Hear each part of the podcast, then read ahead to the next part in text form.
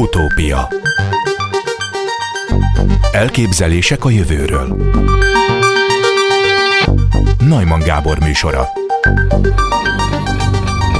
Megszületett a világon az első gyermek, aki háromszülős mesterséges megtermékenyítéssel jött a világra, adta hírul a New Scientist tudományos folyóirat 2016-ban. A kisfiú már 5 hónapos genetikai állományának nagy része szüleitől egy kicsiny töredéke az úgynevezett mitokondriális DNS pedig donortól származik, így a gyermeknek két biológiai anyja és egy biológiai apja van. Itt van önünk Dínyés András, magyar kutató, a Biotalentum Tudásfejlesztő Kft. alapító tulajdonosa és ügyvezetője. Jó napot kívánok! Üdvözlök mindenkit! Aztán, tehát folytatom, 2019-ben megszületett az első háromszülős baba Görögországban. Görög és spanyol orvosok elmondása szerint a kisfiú 2,9 kg-os súlya jött a világra, édesanyjával együtt egészségesek, aztán 2023-ban, vagyis idén, megszületett az első háromszülős gyermek Nagy-Britanniában, adta hírul a BBC. Megtenné, hogy megmagyarázza a háromszülős gyerekek esetét? Miért van szükség háromszülőre?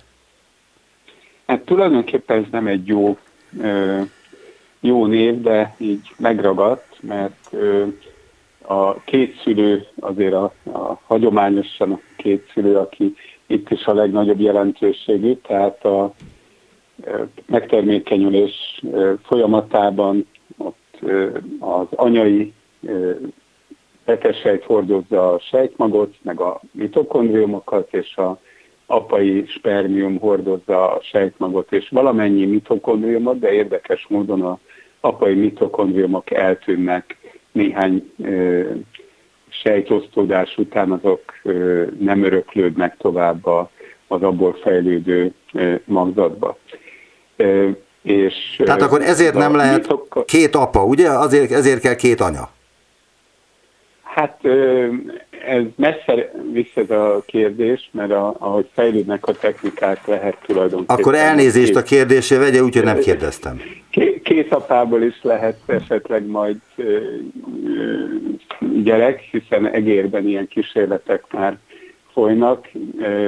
Nyilvánvaló, hogy itt nem csak a humán szaporodás biológiáról beszélünk, hanem mondjuk veszélyeztetett fajok megmentéséről és, és sok egyéb témáról tehát nem kell megijedni, hogy hirtelen minden megváltozik a hagyományos szaporodás biológiánkban, de az biztos, hogy illetve 78 óta, amikor az első lombik bébi megszületett Angliában, azóta ez a technológia, ami nagyon sok idegenkedéssel fogadtak eleinte, és már több mint 7 millió gyerek született a világban, minden évben fél egy millió között születnek ilyen gyerekek, és ez egy nagyon fontos eleme a modern társadalmaknak, a, a gyerek áldásnak. Van olyan ország, ahol már 5-10 százalékban van, ahol 1-2 százalékban, de hozzájárul a fejlett országokban a populáció növekedéséhez. Tulajdonképpen megteremtette azt a lehetőséget, hogy, a, hogy az embriókat, hogyha azokban valamilyen probléma van, kiavítsuk. Ez most nagyon szigorú, korlátozott terület, tehát például genetikai módosítást embriókban nagyon korlátozottan lehet csak végrehajtani, magzatokon már időnként végeznek, de embriókban inkább próbáljuk kiszelektálni a hibákat bizonyos ugye, ilyen prenatális vizsgálatokkal, és nem tovább örökíteni, de például aktívan a genetikai anyagot módosítani, nem szokás. Itt, mikor a háromszülős gyerekről beszélünk, itt tulajdonképpen valamilyen szinten a genetikai anyag módosul, mert a anyában előforduló mitokondriális mutáció, tehát ugye minden genetikai anyag változik, minden osztodáskor mutációk lépnek fel, a mitokondriumok azok gyakorlatilag beépültek a, a, egy, a törzsfejlődés során, ezek különálló lények voltak, energiaszolgáltatóként beépültek a sejtjeinkbe. És a, Elnézést, de hadd kérdezzek bele ebbe, hogy a mitokondrium a sejt energiakészletért felelős. Uh-huh. Kis energiagyárak. Hogy lehet, hogy csak az anyától örököljük meg, és az apának a mitokondriuma az eltűnik idővel. Ez hogy lehet? Ez direkt valahogy ezt így rendezte el a természet, hogy mikor a spermiumok képződnek, akkor a spermiumokban található mitokondriumok, azok is energiát szolgáltatnak a spermiumok mozgásához, sok mindenhez, ez nagyon fontos, de kapnak egy jelet a genetikai anyagukra, ami egy olyan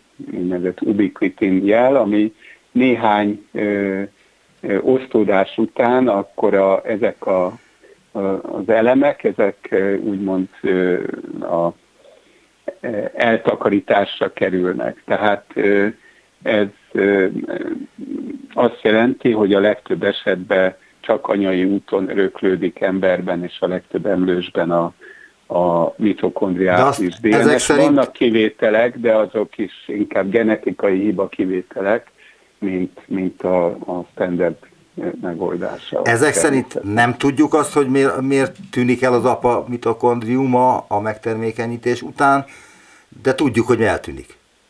Tudjuk a mechanizmusát, tudjuk miért tűnik el, az, hogy az evolúció ezt miért így alakította ki, arra én nem akarok spekulálni, lehet, hogy pont azért, hogy a mitokondriális betegségekből kevesebb legyen, mert ugye jelenleg ezek csak az anyai mutációk jelentenek itt problémát, de az anyákban is előfordul mutáció, így nagyságrendben ezek nagyon ritka betegségek, Magyarországon valószínűleg pár száz nőt érint ez a probléma, és évente talán tucatnyi gyerek születhet, akiben mitokondriális öröklődési probléma van. És ugye ezek egy része azt jelenti, hogy a gyerek nem éli meg a felnőtt kort, nagyon komoly problémái vannak esetleg agyműködésbe, szívizom, vese, olyan rendszereibe, ahol nagyon fontos a, a magas energia szolgáltatás. És ezekre a ritka esetekre, ritka betegség esetekre jelent egy megoldást, hogyha ezt a mitokondriumot egy másik anya petesejtjébe ből nyerjük ki, egy egészséges petesejtből, és ezt adjuk hozzá a, ahhoz a, a petesejthez, amiben nem jól működő mitokondriumok vannak. Honnan tudjuk azt, hogy az anyának a mitokondriuma az nem megfelelő és betegséget hordoz?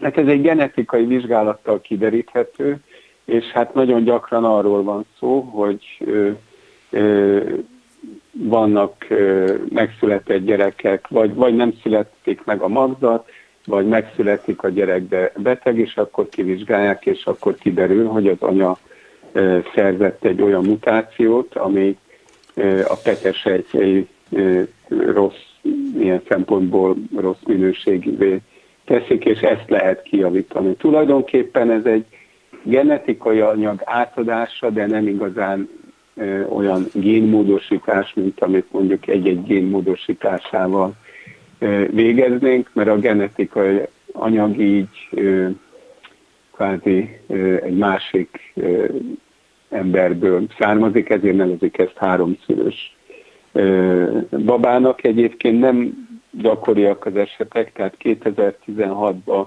született az első ilyen baba egy amerikai csoport, egy mexikai klinikáján végezte el a beavatkozást.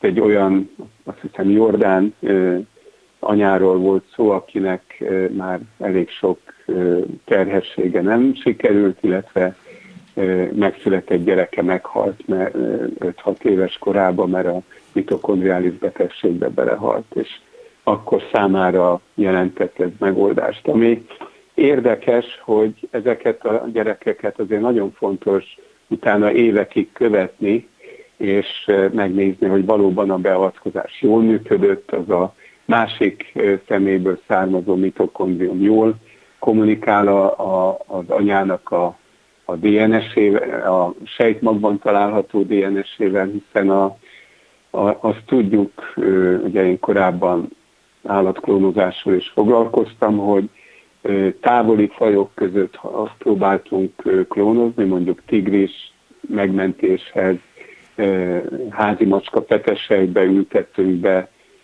tigris sejtmagot, akkor ott a mitokondriumok nem kommunikáltak elég jól, és nem voltak életképesek az embriók.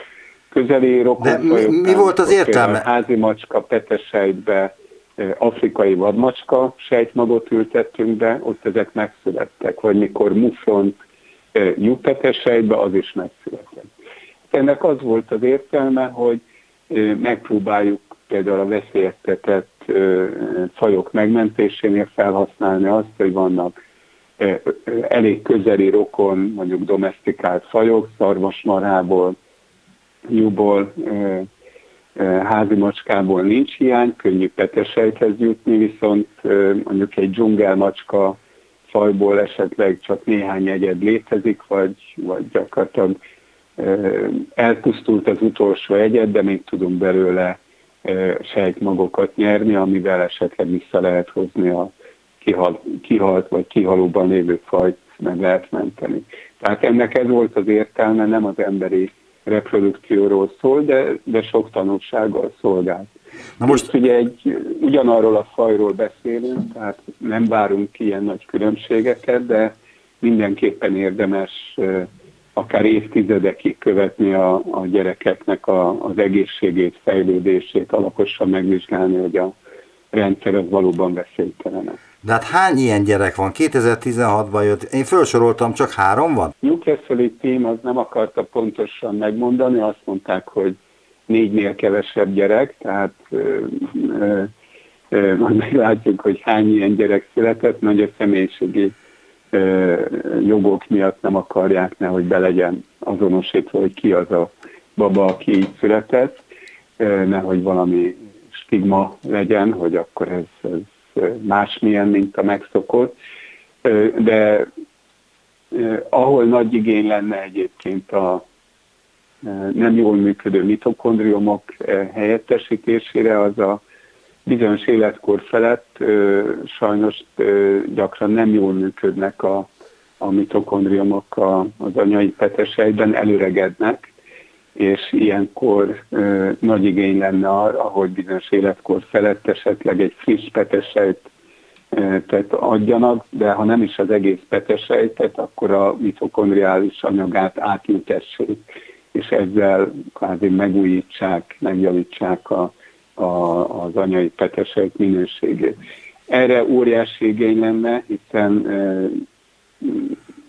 mondjuk nem akarok pontos életkort mondani, de 40 fölött is nagyon sokan szeretnének gyereket, ami nagyon helyes, és a Lombik Baby programokban tudjuk, hogy ennek a hatékonysága nagyon alacsony. Tehát nagyon sok esetben ezt lehetne ezzel javítani, de kihangsúlyoznám, jelenleg ez nem engedélyezett. A Wikipédiában olvastam a háromszülős gyerekekről, és ott azt írják, hogy a háromszülős megtermékenyítés bioetikailag vitatott módszer, jelenleg egyedül az Egyesült Királyságban általánosan engedélyezett módszer 2015. februárjától, de miért tartják ezt vitatott módszernek? Egyébként még azt is írják, hogy a még kutatási fázisban lévő háromszülős megtermékenyítés jelenleg nincs hatékony és biztonságos folyamatként jóváhagyva az Egyesült Államokban. Kínában betiltották, miután egy nő megpróbálta végrehajtatni magán a folyamatot. Nem véletlen, hogy az amerikai csoport Mexikóban ö, végeztette el. Az Egyesült Királyság egyébként ilyen szempontból példamutató, mert ez egy komoly ö, etikai, tudományos és parlamenti folyamaton keresztül jutott el oda, hogy engedélyezték, de ezzel együtt, hogy engedélyezték, gyakorlatilag 8 évvel később támolnak be az első ilyen csecsemő megszületésekről, és én biztos vagyok abban, hogy nagyon komolyan fogják utána monitorozni, figyelni, a, a, a, hogy mennyire biztonságos a módszer, ami, ami nagyon fontos. Nekem is van egy Európai Uniós projekt, amit koordinálok, ami részben a Lombik Baby hosszú távú egészségéről szól, hiszen így, hogy több mint 7 millió gyerek született már a világban, nagyon fontos tudnunk, hogy hosszú távon a kisebb metabolikus, keringési eltérések, amik statisztikailag kimutathatók egy adott csecsemő esetén, ez nem feltétlenül van így, de tudjuk, hogy a Lombik Baby programok okoznak kisebb-nagyobb metabolikus és kardiovaszkuláris, tehát magas vérnyomás, perifériás elhízás és egyéb hatásokat, vagy ezeknek mondjuk a 78 óta, ugye ez 45 éves most a legidősebb Lumbig Baby Louis Brown, és ez azt jelenti, hogy nem tudjuk, hogy mondjuk 40-50 éves korban statisztikailag van-e például a betegség kockázat, hiszen a, a kardiovaszkuláris betegségek akkor jönnek ki. Tehát ezért nagyon fontos, hogy világszerte monitorozzuk az egészséget, megértsük a, a folyamatokat. Mi a helyzet Magyarországon? Tehát ugye hivatalosan csak Angliában lehet egy ilyen beavatkozást végezni, Persze ez kikerülik, de Magyarországon mi a helyzet? Hát a Lombik Baby programok nagyon fontosak, és komoly állami támogatást kapnak, illetve tulajdonképpen állami koordinálás. És ez a Lombik Baby programot segíteni, ugye? A Lombik Baby programokba a segíteni egyértelműen, illetve hát ez a ritka mitokondriális betegségek esetében itt csak néhány gyereken segítene, nyilvánvaló, hogy minden gyerek fontos, és ezeknek a családoknak ez fontos lenne, de valóban a petesejtek minőségének javítása életkor előre haladtával az, az egy fontos eleme lehetne a Lumbik Baby programoknak, de ismétlen ez jelenleg még a világon sehol nem engedélyezett, mert a biztonságosságát kell megismernünk. De nagyon sok egyéb téma is jön elő, ami a Lombik Baby programoknak a hatékonyságát, a automatizálását, könnyebb, olcsóbb megvalósíthatóságát eh, segíteni, úgyhogy az egész világon ez, ez, ez halad előre. Eh, véleményem szerint a jövőben még több Lombik Baby eh, program lesz Magyarországon és a világban is, mert a öregedő fejlett társadalmaknak a, a gyerekhiányát részben ez segít megoldani.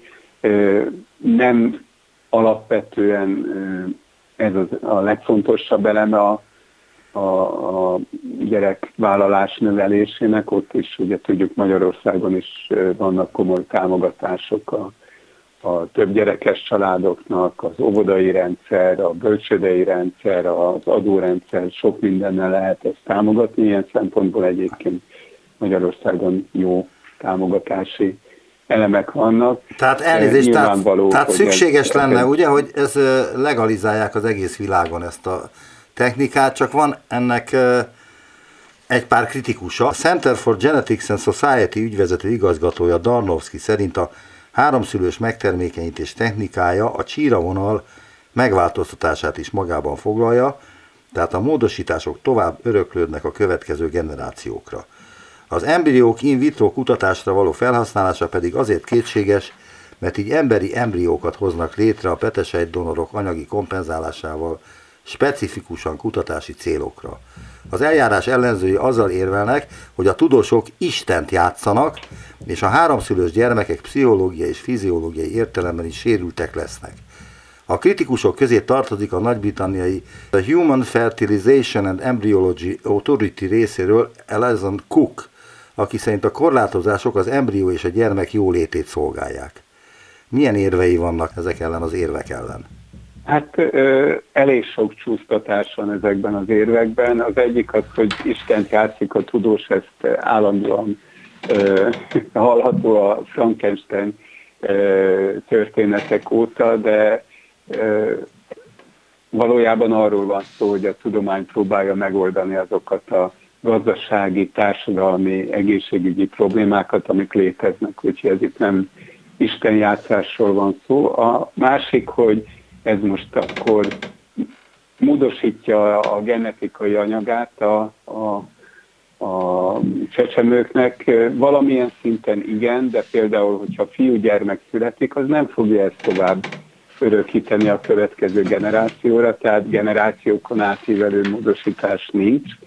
Tehát, hogy mondjuk lány utódok esetében ez mennyire jelent problémát, hát sokkal kisebb problémát jelent, mint hogyha a genetikai hibáját örökítené tovább, ami szintén egy hasonló beavatkozást igényelne, de ez valóban egy kényes kérdés, de itt életmentő, ritka betegség megoldó kérdésekről van szó, tehát nem hiszem, hogy ez bármilyen társadalmi vagy egyéb veszélyt jelentene, az pedig, hogy ezek a gyerekek stigmatizáltak és lelkileg sérültek lennének, ez valahol emlékeztet engem azokra az érvekre, amit 78-ban a Louis Brown megszületésekor szó szerint Franken Baby és egyebekkel elhangzottak. Azóta 7 millió lombik gyerek köszönjük szépen jól van, és nem gondolom, hogy a lombik csecsemőket bárhol is stigmatizálnák ma már a világban. Tehát ez, ez, ezek egyszerűen nem, nem valódi, nem jó érvek. Én úgy gondolom, hogy a három szülős gyereket azért nem kéne még bevezetni széles körben, mert a kockázatait, egészségügyi hatásait meg kell ismernünk. Sajnos ez egy lassú folyamat, mert a gyerekek felnövekedése az, az időbe telik, de megfelelő vizsgálatokkal lehet ezt követni. Voltak egyébként nagyon kísérletek is korábban Amerikában, tehát ez egy olyan folyamat, ahol a kockázatok megismerése nagyon fontos, hiszen valóban emberi életek hosszú távú befolyásolását jelenti, de, de én nem gondolom azt, hogy ez, ez lenne az igazán nagy probléma. Nagyon sok betegséggel, genetikai mutációval küzdünk. A természet maga is folyamatosan genetikailag módosít minket, tehát nem gondolom, hogy ez lenne a, a, a végső szó, hogy akkor a csillavonalat nem szabad genetikailag módosítani. Jelenleg azért van egy csomó úgymond csillavonalat érintő génterápiára tiltás, mert jobban meg akarjuk ismerni a módszereknek a biztonságosságát, de ez nem azt jelenti, hogy a tudósok Istent játszanának, hanem a tudósok szeretnék elérni azt, hogy tényleg minél inkább csak pozitív hatásai legyenek a, a beavatkozásoknak, és elkerülhessük a, a negatív következményeket. Egész más elbírálás alá esik egy életmentő, ritka betegség megoldó eljárás, mint egy rutinszerűen nagyon sokak által alkalmazott, tehát ezért kell ezt a lépést nagyon óvatosan megtenni, hogy mikor válik ez mondjuk egy rutin beavatkozással. És mennyire bonyolult egy háromszülős megtermékenyítés?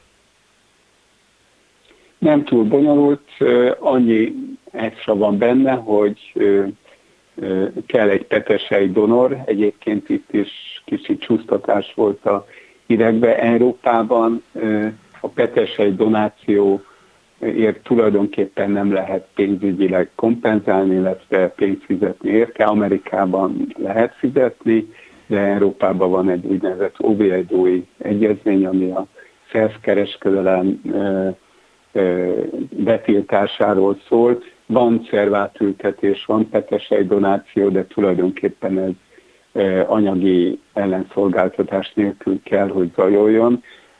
Gyakorlatban azért van, mikor azért valamilyen költsége ennek van, mindig van költsége, de... Nem a költségekre kérdeztem volna rá, bocsánat, hanem az... arra, hogy, bocsánat, csak arra, mint laikus gondolok, hogy ugye akkor kell egy ilyet elvégezni, ha az anyának van valamilyen genetikai rendellenessége a mitokondriumokkal kapcsolatban, vagy, vagy én nem tudom mivel kapcsolatban. Csak a mitokondriumokkal de, kapcsolatban. De ezt az orvosoknak abszolút regisztrálni kell, és ebben, ezzel tisztában vannak. Na most ezt egyszerű onnan kilökni a beteggént, és berakni helyette egy harmadik szülőnek az egészséges génjét? Itt nem a géneket módosítják, itt a mitokondriumot ültetik be, tehát itt nincs eh, egyedi gén manipuláció, hanem a, az egészséges eh, eh, mitokondriál, mitokondriumok kerülnek beültetésre. Tehát ilyen szempontból ez elég egyszerű, mert nem nagyon kell hozzá más, mint kiszívni az egyik petesejtből a mitokondriumokat, és be e, juttatni a másikba, tehát gyakorlatilag a, a sejtnek, a, a petesejtnek a citoplazmájából kipumpálunk, kiszívunk egy adagot, és bepumpáljuk a másik petesejben. Gyakorlatilag a jelenlegi mikromanipulációs technológiákkal egy nagyon egyszerű beavatkozás. Nagyon szépen köszönöm a beszélgetést. Dinnyés András volt a vendégem, a Biotalentum Tudásfejlesztő Kft. alapító tulajdonosa és ügyvezetője. Köszönöm szépen, viszont hallásra. Nagyon szívesen máskor is. Köszönöm. Hungarikum lett a tiszavirág, a Palingénia longicauda, amely 400 éve még egész Európában elterjedt volt, ma pedig a legveszélyeztetettebb kérészfaj, és szinte kizárólag Magyarországon található Európában. Itt van velünk Lengyel Szabolcs, az MTA doktora, ökológus, tudományos tanácsadó. Jó napot kívánok! Jó napot kívánok! Köszöntöm a hallgatókat! Az, hogy hungarikumá vált a tiszavirág, az milyen védettséget biztosít a számára? Tehát milyen plusz védettséget ad ez a hungarikumság? Maga a hungarikum státusz nem jár közvetlen védettséggel azt el kell mondani feltétlenül, hogy a faj már ma is természetvédelmi oltalom alatt áll, hiszen 10 ezer forintos eszmeértékkel rendelkezik, és a fajt bármilyen fejlődési stádiumában befogni szigorúan tilos. A hungarikum státusz arra abban fog segíteni, hogyha a fajnak különböző természetvédelmi beavatkozásokat tervezünk, vagy természetvédelmi programokat indítunk neki, a fennmaradása szempontjából, akkor ezekhez könnyebb támogatást szerezni, mind pénzügyi, mind eszmei oldalról, és ezáltal talán a érdemes, egyszerűbb lesz a faj természetvédelmét megoldani. A másik dolog, ami, ami nagyon fontos, az az, hogy a, a faj sajnos a legutóbbi felmérések alapján tovább fogyatkozik.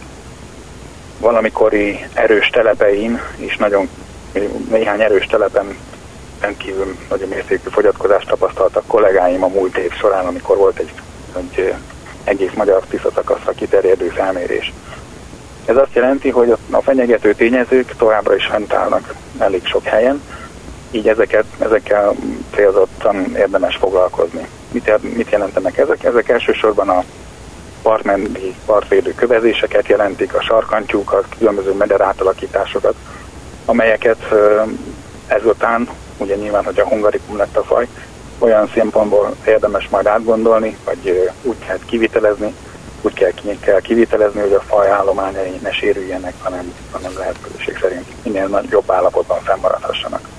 Mit lehet tudni arról, hogy mondta, hogy végeztek tavaly egy felmérést, hogy mennyi tiszavirág él Magyarországon? A tiszavirág, sokan tudják róla, hogy egy vagy kevés napon jön ki ugye a rajzás során a, a vízfelszínre, és ott látványos rajzás van. Azt viszont kevesebben tudják, hogy a lárva, a lárvája ennek a fajnak három évig a partfal, agyag, agyagos partfalban fejlődik, és ezért az agyagos partfalak az jelentik az elsődleges, leginkább leg, legjobb élőhelyei.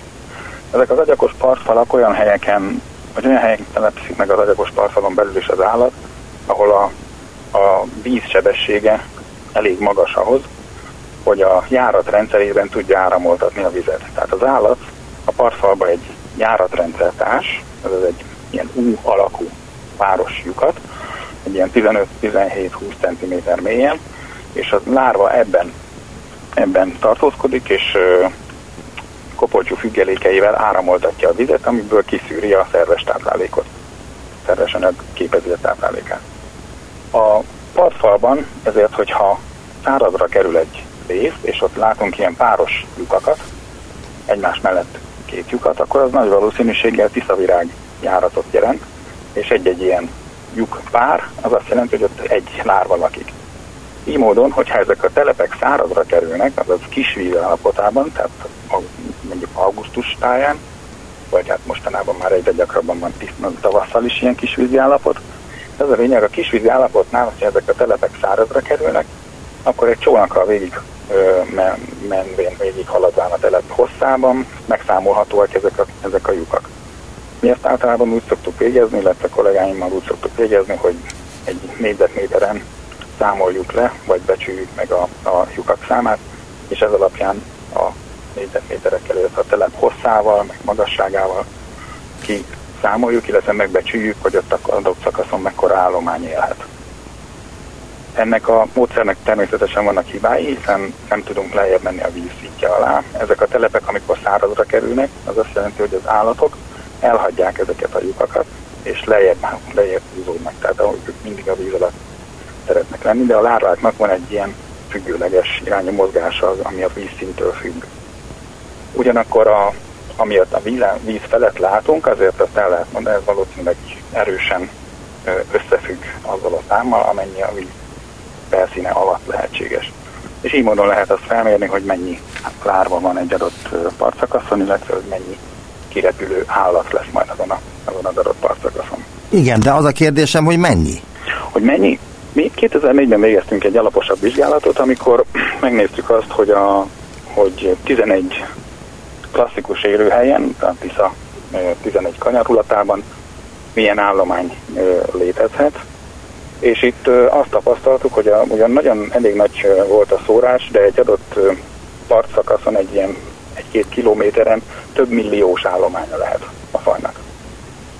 Több millió egyed élhet egy-egy, egy-egy, egy-két kilométeren is, az ilyen nagyon erős ö, telepeken, amik nagyon erős, ö, jó sűrűségű telepek, amik általában ilyen szakadó partoknál alakulnak ki. Ez egy rovar, ugye a tiszavirág? Igen, a, a tiszavirág egy kérész. A kérészek együtt a, az ákérészekkel, illetve tegzesekkel és egyéb más rovarrendekkel az egyik legősibb ö, leágazása a rovar, rovarok törzsfejlődésének, ezért azt lehet mondani, hogy egy nagyon ősi rovarcsoportról. És beszél. akkor miért lehetséges az, hogy a tiszavirágnak még sincs bába állapotja? Hát ez egy érdekes kérdés. A, a kérészeknél nagyon gyakori az, hogy hogy több lárva stádium követi egymást, és kimarad a bábállapot, és így módon a, a, egyből az imágó, vagy a szubimágó alakul, alakul ki. Tiszavirágnál ugye azt el kell mondani, hogy a, a, a hímek szubimágóból szumimágóvá vedlenek a vízfelszínen, amikor feljönnek, és utána kirepülnek a növényzetre, és ott imágóvá vedlenek, az a teljes kialakulás lesznek, míg a nőstény, nőstényeknél az az érdekesség van, hogy ők a vízfelszínen vedlenek, de ők szubimágóvá vedlenek, és nem alakul ki náluk az imágó állapot. Úgyhogy ez is egy érdekesség a, a, a fajnak. Milyen szerepük van a mi ökológiai rendszerünkben? Mennyire fontos szereplői a magyar élővilágnak? Erre célzottan vizsgálatok nincsenek, de a többi kérészfajjal kapcsolatos megfigyelések alapján azt lehet valószínűsíteni, hogy nagyon jelentősek a folyók anyagforgalmában és energiaáramlásában. Már csak pusztán tömegüknél fogva is. Tehát, hogyha elképzelünk egy 1 kilo, egy 2 kilométeres partszakaszt, amin esetleg adott esetben több millió rovarlárva él, akkor ez el kellett képzelni, hogy mekkora szerepet játszik például a, a folyóknak a tisztulásában, ugye ez az összes lára mind a szerves anyagot szűri ki a vízből, tehát így módon tisztítja a vizet, hozzájárul a víz tisztulásához. Másrészt pedig azt kell hangsúlyozni, hogy a lárva a élete kezdeti szakaszában, az első néhány lárva stádiumban még nem ás lyukat. Azaz a partfalban, a, vagy a partfal alján, az alzat alján ilyen törmelékes, agyagos közegben létezik, és ott nagyon fontos, hogy a, a, a halak elérik őket. És a halak felvehetik őket, mint táplálékot, és ezért nagyon fontos haltáplálékként is a, a tiszavirág.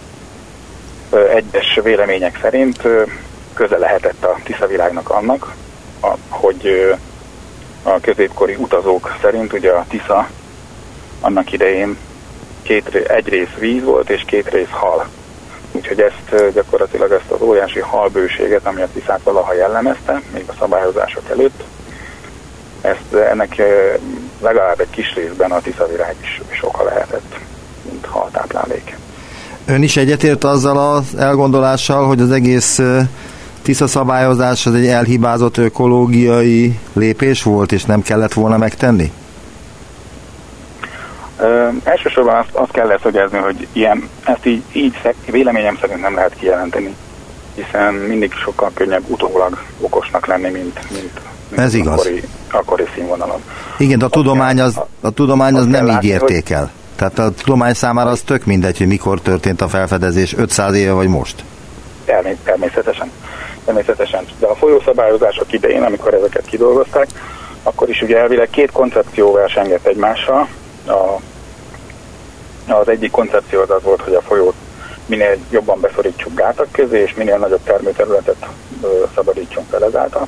A másik koncepció pedig az volt, hogy inkább hagyunk a folyóknak szélesebb teret, és ezáltal egy szélesebb hullámteret, ahol az árvíz jobban szét tud terülni, és kevesebb mezőgazdasági terület maradjon.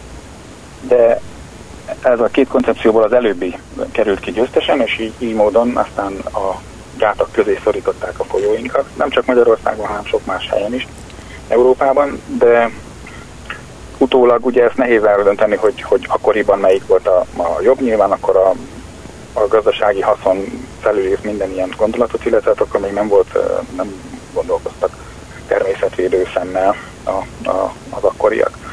De ezek, ezért nem lehet őket elítélni, nem lehet a, a koncepciót elítélni, hiszen, hiszen ez az egész gondolat gyakorlatilag csak utána alakult ki. Ami a... De igaz-e ez a gondolat? Tehát igaz-e az a gondolat, hogy az a vásárhelyi féle tisza szabályozás eleve egy elhibázott koncepció volt, holott akkor még nem tudták, hogy ennek milyen bajai lesznek, de most már tudjuk. Így van, így van. Igazából az idő eldöntötte valószínűleg ez a 150 év, ami eltelt a folyószabályozások óta, hogy, hogy a, a nyilván ők nem láttak ennyi időre el, el, előre, de, de eldöntötte, az látszik az eredményekből, a, a megfigyelésekből, hogy egészségesebbek lennének a folyóink, hogyha kicsit nagyobb hullámteret tudtunk volna nekik hagyni, vagy egy meghaladtuk volna nagy, jobban, nagyobb mértékben a természetes vízhozamukat, dinamikájukat, kanyarulataikat és így tovább. Úgyhogy azt el lehet mondani valóban, hogy ez a koncepció manapság már eléggé felülvizsgálatra szól. Mondok még egy érvet, elnézést.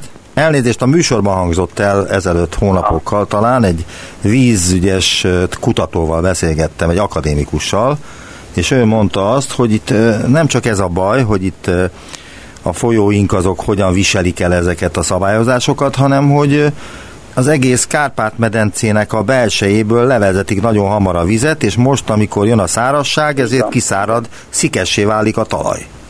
Uh-huh. Igen, ez egy nagyon fontos probléma. A mai nap, manapság már elég sok, hogy mondjam, sokan beszélnek erről, sokan felismerték azt, igen, hogy a, gyakorlatilag ami Magyarországra vízmennyiség befolyik, és amennyi kifolyik, ez a, a, a szaldó negatív, azaz több folyik ki, mint amennyi befolyik Magyarországra. Ez sok szempontból hátrányos Magyarországra nézve, főleg ugye a, a talajainknak a vízháztartása szempontjából, illetve a, a klímaváltozás szempontjából mindenképpen fontos lenne az, hogy, hogy a víz visszatartáson gondolkozzunk. Ez programban is elhangzott már igazából a vásárhelyi terv továbbfejlesztése, amikor ez megindult ez a folyamat a 2000-es évek elején, nagy árvizeket követően, már akkor elhangzott ez a gondolat, illetve azóta van több, volt több kezdeményezés ebben az ügyben, hogy az Alföldön, főleg az olyan helyeken, ahol külön, különösen fenyeget a szikesedés, a szárazodás, a sivatagosodás, stb. Ezeken a helyeken próbáljunk meg valamilyen vízvisszatartással kapcsolatos beavatkozásokat, vízvisszatartást célzó beavatkozásokat végezni. Kevés sikerrel azonban. Az a baj, hogy a, a vásárhelyi terv továbbfejlesztése keretében sem épült meg az összes tervezett tározó tér, az a vésztározó, és a megépült vésztározókat sem úgy működtetik, mint ahogy az kívánatos lenne ebből a, ebből a szempontból. Úgyhogy a, a, azt lehet mondani, hogy ez a gondolat ez tovább kell, hogy érjen, és például vannak kezdeményezések ebben, ezzel kapcsolatban, például a Tisza medencében is, a Tisza is, hogy néhány kis projektet bele lehetne indítani ahhoz, hogy demonstráljuk azt, hogy, hogy a vízvisszatartásnak milyen előnyei lehetnek, ugyanúgy úgy, mint a lokális mezőgazdasági termelésre, a természetvédelmi értékek, természetértékek fennmaradására, és így tovább, és így tovább. Azért vetettem ezt fel, meg gondolom, hogy ez kapcsolatba hozható a tiszavirággal és a tiszavirág életterével, mert, mert a holtágakban nem élnek a tiszavirágok?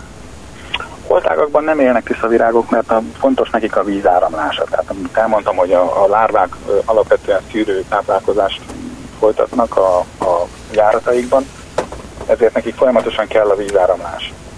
Laboratóriumi vizsgálataink vannak arra vonatkozóan, hogy elég jól elélnek a lárvák adott esetben állóvízben is, de ezek csak ilyen hetek, hónapokra vonatkozik, tehát ez nem biztosítja az állománynak a hosszú távú, akár évtizedes skálán mérhető fennmaradását.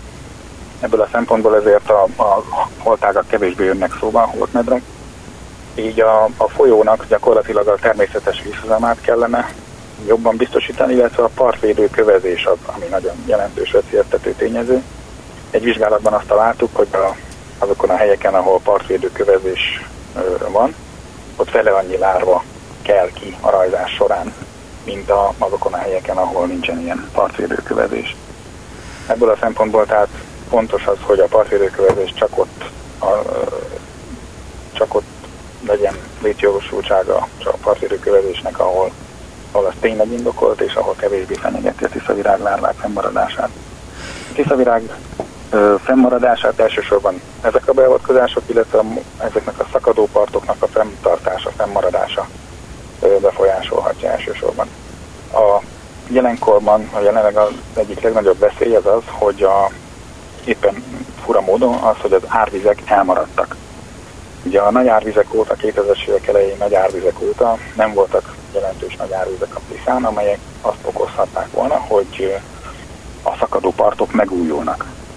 Ha nincsenek árvizek, akkor a szakadó partok azok suvadással, stb. megsüllyednek, becsúsznak, becsúsznak a, a folyóba, szépen lassan meghorítja őket a növényzet, illetve a víz alatt pedig iszap halmozódik fel, az a homok, hordalék, iszap felhalmozódás indul meg, ami a tiszavirág lárvák megtelepetését lehetetlenné teszi. Ezáltal, hogyha van egy feliszapolódás, akkor gyakorlatilag az lárvák nem tudják a járataikat a kemény partfalba befúrni, és így módon eltömeszeli a, az iszap a, a lárvák járatait, és ezzel esetleg be is fullaszthatja őket, mint ezt tapasztaltuk is pár helyen. Tehát ez érdekes az, hogy vagy a fontos az lenne, hogy a, hogy a szakadópartoknak ezt a dinamikáját, ami a természetes vízjárással függ össze, illetve azzal, hogy a sodorvonal, tehát ahol a víz a leggyorsabban folyik a folyóban, az minél közelebb legyen a parthoz, és ott ezt a természetes felújulását, szakadópartok képződését, vándorlását esetleg, ezeket fenntartani, ezeket a természetes folyamatokat. Ez lenne az, ami, ami a tiszavirág állományt a leginkább kedvezőbben, kedvezően érinthetné. És hogy egy fontos láncszeme az ökológiai rendszerben a tiszavirág, és ha az megszűnik, akkor, akkor mi van, ha teljesen kipusztul? Hát azt lehet mondani, hogy ha a tiszavirág eltűnik, akkor, akkor ugye egy nagyon jelentős haltáplálék eltűnik, tehát a tiszának a, a, a, mai viszonylagos halbősége ugye ez megszűnik, illetve hát maga a szerves anyagterhelés bejátszott szerepük is e, kiiktatódik ezáltal, tehát gyakorlatilag így el, eltűnne ez a, ez a nagyon fontos ökoszisztéma szolgáltatás. Ugye az, hogy a tiszavirágok gyakorlatilag azt a szolgáltatást végzik nekünk, hogy tisztítják a vizet. Hogyha ez az ökoszisztéma szolgáltatás eltűnik, akkor az újabb jelentős költségeket ró a, a, a, a társadalomra, hiszen, hiszen azáltal a tiszta vizet kell, nekünk kell magunknak előállítani, és ezért ez egy, ez egy fontos költség lehet a jövőben. Mikor van pontosan a tiszta virágzás? Úgy tudom, hogy június elején szokott lenni. Június elején szokott indulni a Tisza alsó Magyar, magyarországi szakaszán, Szeged környékén. Úgy hallottam kollégáimtól, hogy már meg is figyeltek pár egyedet rajzani nem olyan régen, a napokban, Szeged környékén, és onnan szokott fölfelé haladni a folyás irányával szemben, és olyan két hét, három hét alatt ér a felső tiszai élőhelyekre, amiknek így a rajzási időpontja olyan június harmadik hetére tehető körülbelül. Honnan tudják a kérészek, hogy mikor kell nekik kielepülniük? Nagyon jó kérdés.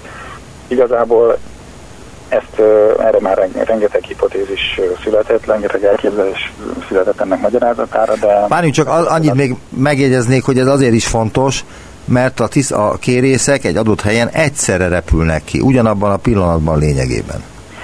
Igen, a klasszikus rajzások azok úgy, úgy szoktak zajlani, hogy egy-két nap van, amikor van egy előrajzás, ezt követi a főrajzás, amikor az tényleg a leglátványosabb repülés van, és amikor a legtöbb állat jön ki. Majd ezt követi egy utórajzás, amikor megint csak nagyon kevés állat jön már ki. Tehát van egy olyan nap, vagy maximum kettő olyan nap, amikor tényleg az egész állomány egy adott, szakaszon szinte az egész állomány kijön, és uh, rajzik, és ez, ez, ez, ez az a közismert látványos tiszavirágzás. Az elmúlt években azonban kollégáim azt is megfigyelték, hogy ez a, ez a, ez a mintázat, ez a, kezd, kezd kicsit szétcsúszni. Abban a tekintetben, hogy az előrajzások is gyengék, a főrajzás is gyenge, vagy esetleg eloszlik több napon át, és utána az utórajzások is. Gyakorlatilag egy kevésbé megkülönböztethető egymástól az elő, az utó és a főrajzás. Ez, az, ez azért nagyon fontos dolog, mert a tiszavirág tipikusan az a faj, amelyik a tömegben az erő elvet elv alapján, ugye a nagy tömeg azért fontos nekik, hogy a, amikor kijön ez a rengeteg állat, akkor a ragadozóikat úgymond telítik. Tehát ott van egy csomó hal, ott van egy csomó madár, amelyik mind-mind ilyenkor tiszavirágot eszik, még olyanok is, amik amúgy nem esznek ilyen, ilyen, ilyen rovarokat. De ennek ellenére ugye hogy egyszerre nagy tömeg jelenik meg, az azt is jelenti, hogy a ragadozók ilyenkor telít, gyorsan telítődnek, és az állomány jelentős része sikeresen tud szaporodni, és utána aztán uh, megfelelő állomány nagyságot tud elérni.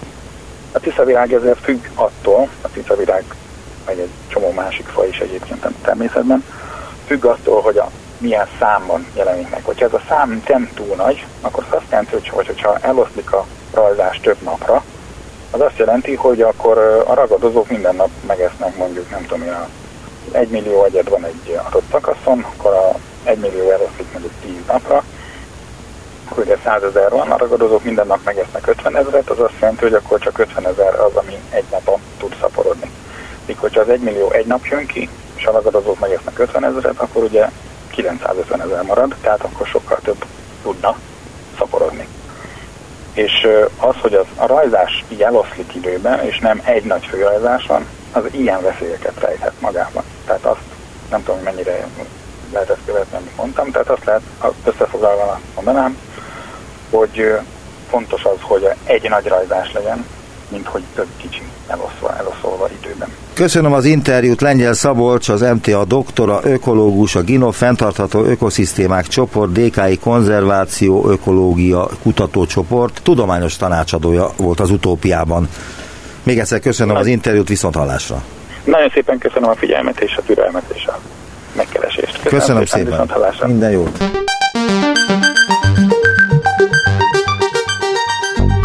Visszaértünk a jelenbe. Neumann Gábor utópia című műsorát hallották.